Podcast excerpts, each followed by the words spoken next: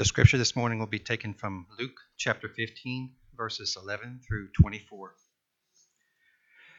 Then he said, A certain man had two sons, and the younger of them said to his father, Father, give me the portion of goods that fall to me. So he divided to them his livelihood.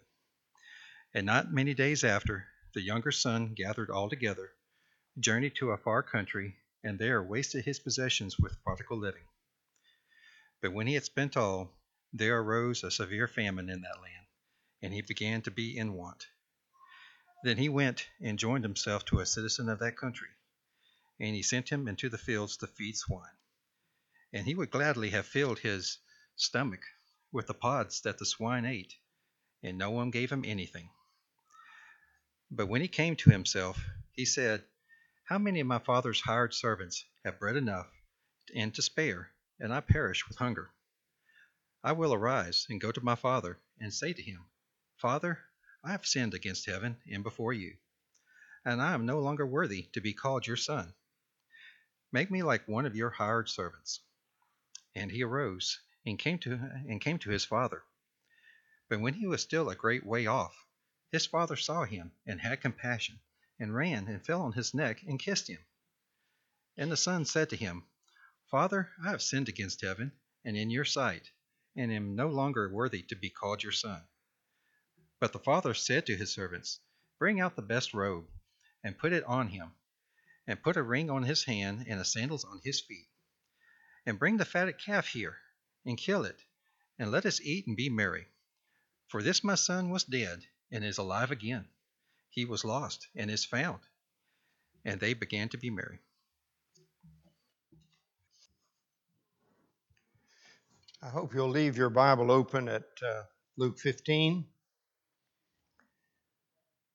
Those of us uh, who assemble tonight at 6 o'clock, the Lord willing, will be looking at uh, an interesting incident that's recorded in the 14th chapter of Mark. It's a story of beautiful devotion.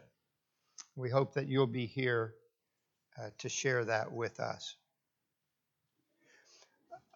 of all of the Lord's parables which he told while he was on the earth and during his ministry, the one that is uh, typically called the parable of the prodigal son is surely among the best known, maybe the best known or close to it at least. And it has been studied many, many times in Bible classes. Uh, a multitude of sermons have uh, been preached on that particular parable, and for good reason. There are so many valuable lessons that can be drawn from the first part of what Jesus said in Luke 15. For, for one thing, learn how the desire for immediate gratification can cloud the reality of long term consequences. When that young man asked of his father to have his inheritance early, father wasn't dead, but to have his inheritance early, he never imagined how that would devolve into something not pleasant and, in fact, make him very unhappy. Another thing we see is how freedom uh, to do as one pleases can end up in unexpected misery, even a pig pen. A lot of people have thought that they can just do what they want to do, and that's their goal. That young man wanted to live his own life, but he didn't realize that that life was a life that would get him unhappiness, not happiness. We, we recall from this story how right thinking needs to replace stubborn and selfish thinking uh, until this young man had a change of mind and of heart. He never would have gone back to his father. We also understand the importance of repentance, a change of mind. No longer wanting to do wrong, but wanting to do right. And, and we are obviously moved with emotion as we see a father's forgiveness given to a returned rebel. We delight in the thought of a, a joyful celebration replacing sad separation. Th- those are all good and needed lessons, and in fact, there are many more that could be mentioned, but we must not forget that the primary purpose that Jesus told this parable for is not that. The purpose was to rebuke the scribes and Pharisees for what they had said about Jesus. If you look at the second verse of Luke 15, you notice, and the Pharisees and the scribes complained, saying, This man receives sinners and eats with them. Jesus had to respond. He could not let that accusation go without an answer.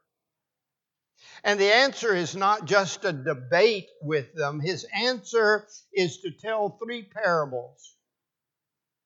One of those parables, of course, was about a lost sheep, one was about a lost coin, and one was about a lost son. I don't know if you've ever particularly thought about it this way, but have you noticed that in the stories the numbers diminish? 100 sheep, 10 coins, two sons. And yet, joy doesn't diminish at all.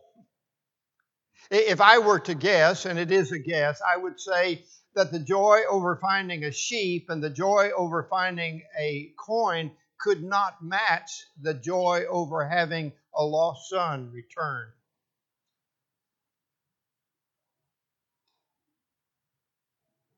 Those condemning critics were much like what Jesus would continue to say as he finishes the parable.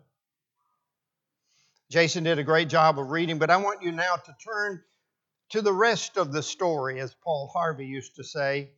If you look at verse 25, you would read this Now his older son was in the field and as he came and drew near to the house, he heard music and dancing.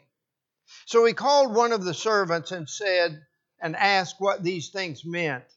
And he said to him, Your brother has come, and because he has received him safe and sound, your father has killed the fatted calf.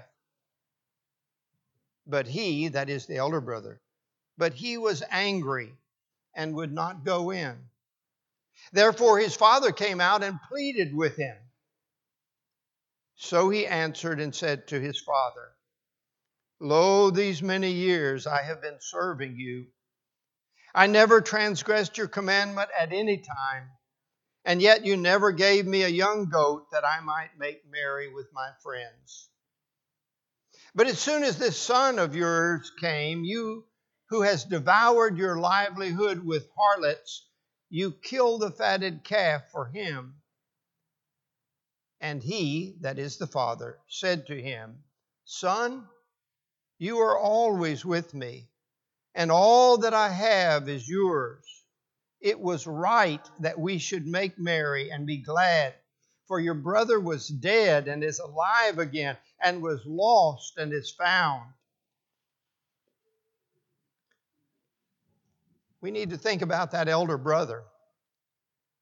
We need to look at how he lived, as one fine preacher of a generation ago said, beneath his privileges. Let's be sure that we don't live like an elder brother. And let's ask the question how did he live? I think you could say that he lived without any real fellowship with his father. Do you notice his words in verse 29? These many years I have been serving you. Is that all he saw in his relationship with his father? Did he simply consider himself a servant? That could be a problem today. Are we only servants? Now, I'm not saying we're not servants, we are. We are to serve our God. But isn't there more than that? Isn't God our Father? In the seventh chapter of Matthew and verse 11, Jesus would tell people of his day, If you then, being evil, know how to give good gifts to your children, how much more will your Father who is in heaven give good things to those who ask him? Our Father does not want us just to be slaves. And remember that the Father's words in verse 31 are these All that I have is yours. It was there and it was available. And when the elder brother said to his father, You never gave me, the father could easily have responded, Why didn't you ask?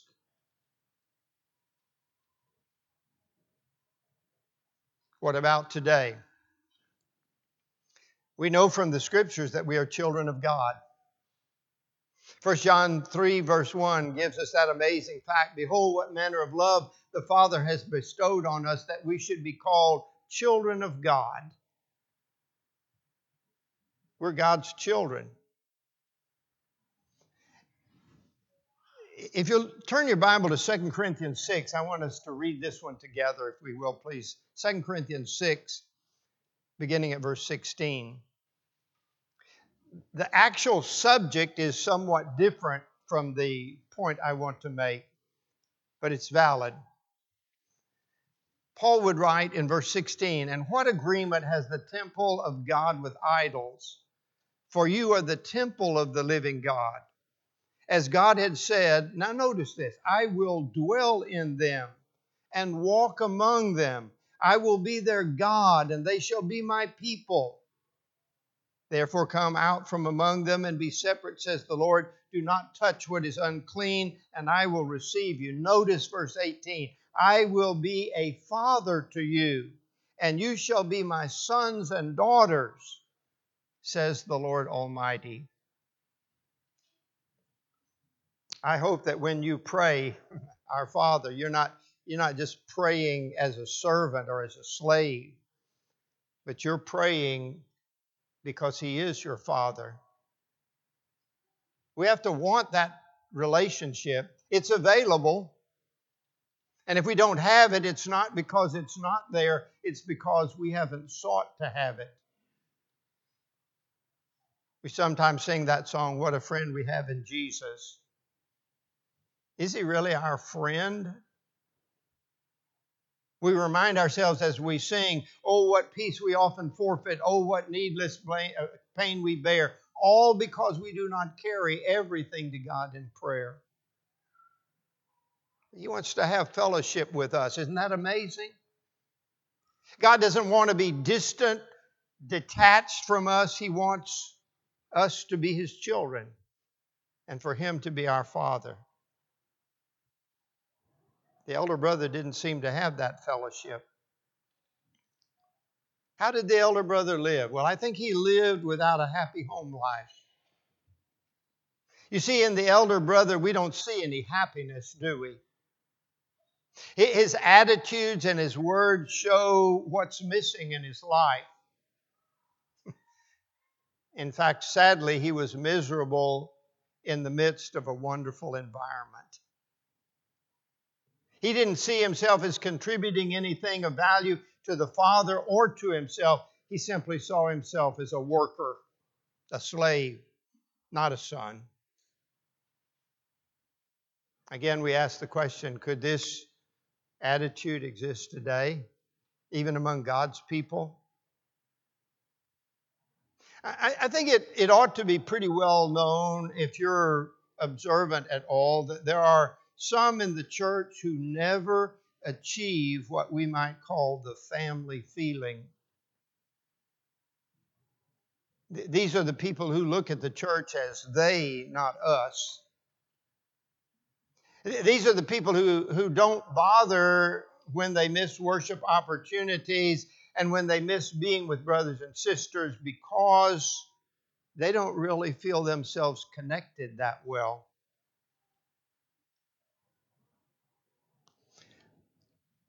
I don't know about you. I don't go to Walmart because I love Walmart. And if you do, you're rare, I'll tell you that. But some people treat the church somewhat like they treat Walmart. I've got to go. I have some things that I need. I'll go there, but I really don't feel all that good about it.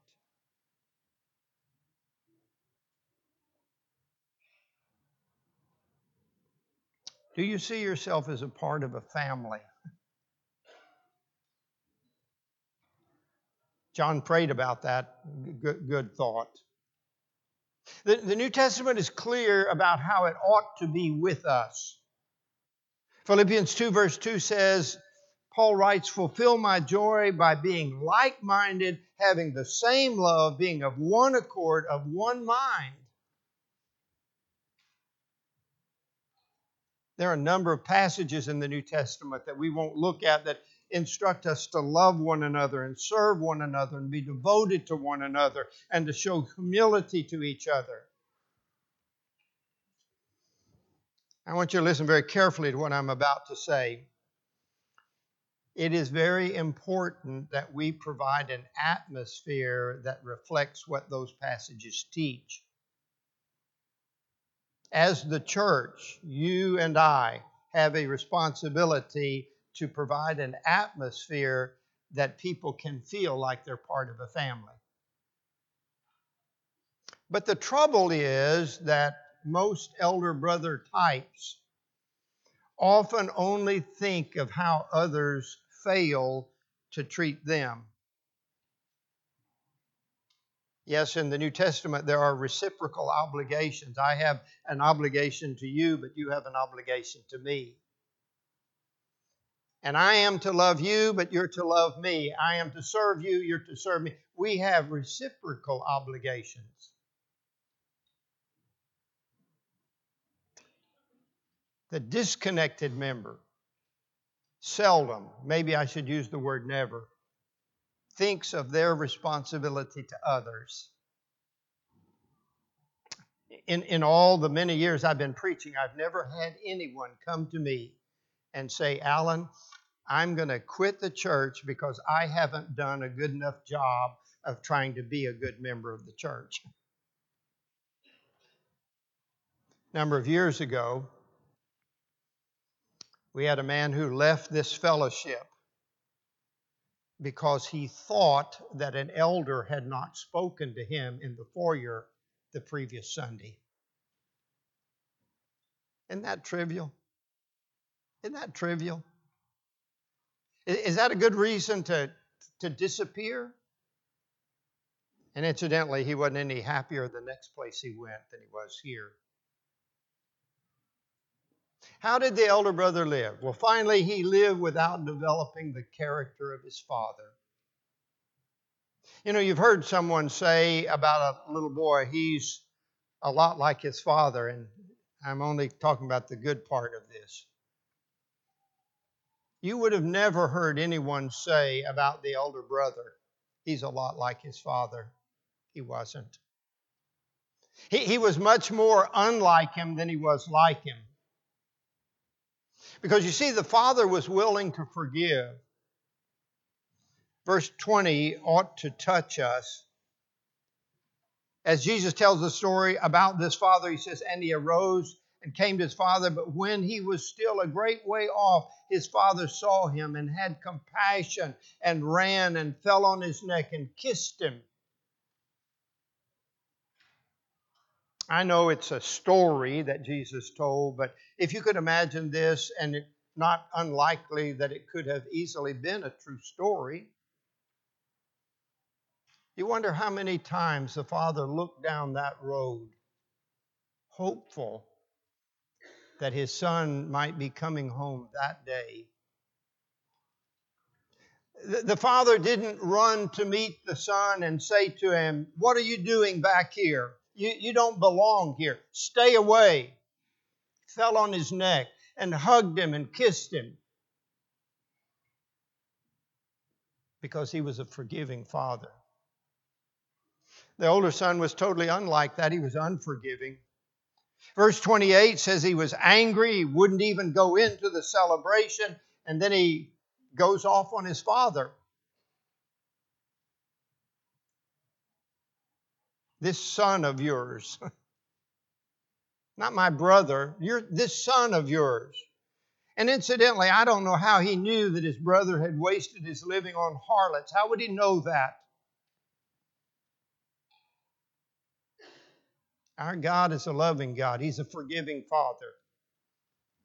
And you and I, in Ephesians 5, verse 1, are admonished to be imitators of God as dear children. You need to be like your Father. And one of the characteristics of your Father, which you need to imitate, is a forgiving spirit. Are we like Him? Are we like our Heavenly Father?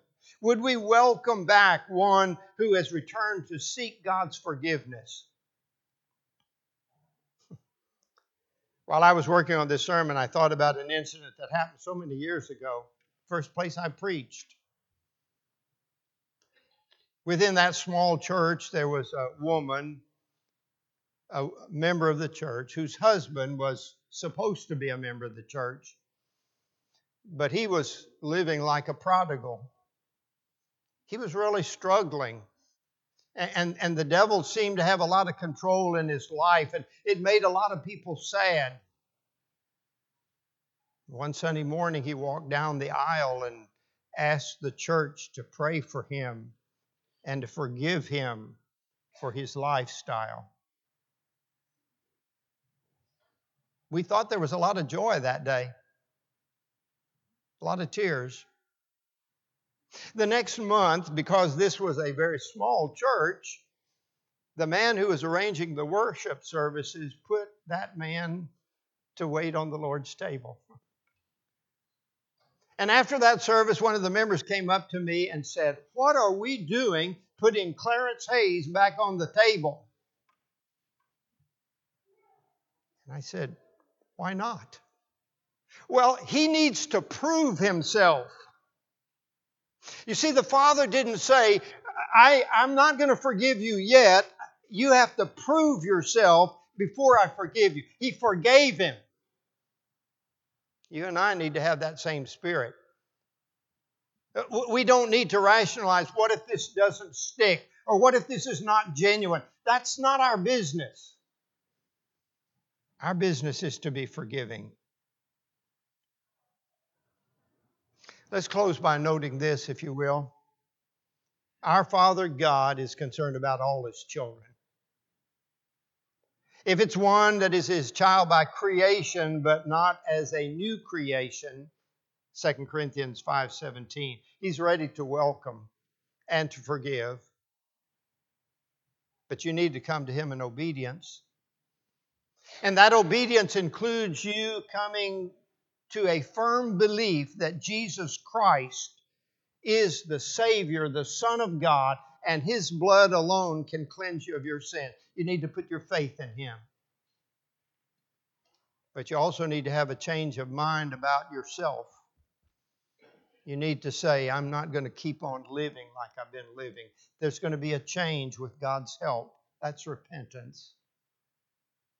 And then you have to be willing to express that to confess Him. Why wouldn't you want to if you really believe in Him? The prodigal son, that is the first prodigal son, wanted to tell his father that he was sorry and that he wanted to do right. And then in New Testament times, people who had obeyed the gospel were people who had been immersed in water. To symbolically die to an old life and to be resurrected to a new life. Have you done that? You need to if you haven't. And if you are a child of God by recreation, the new birth, but you've been living in the pig pen, so to speak, you can leave it. You can leave it this morning and you can come home and He will receive you, and so will we. If you need to come, come now while we stand and sing.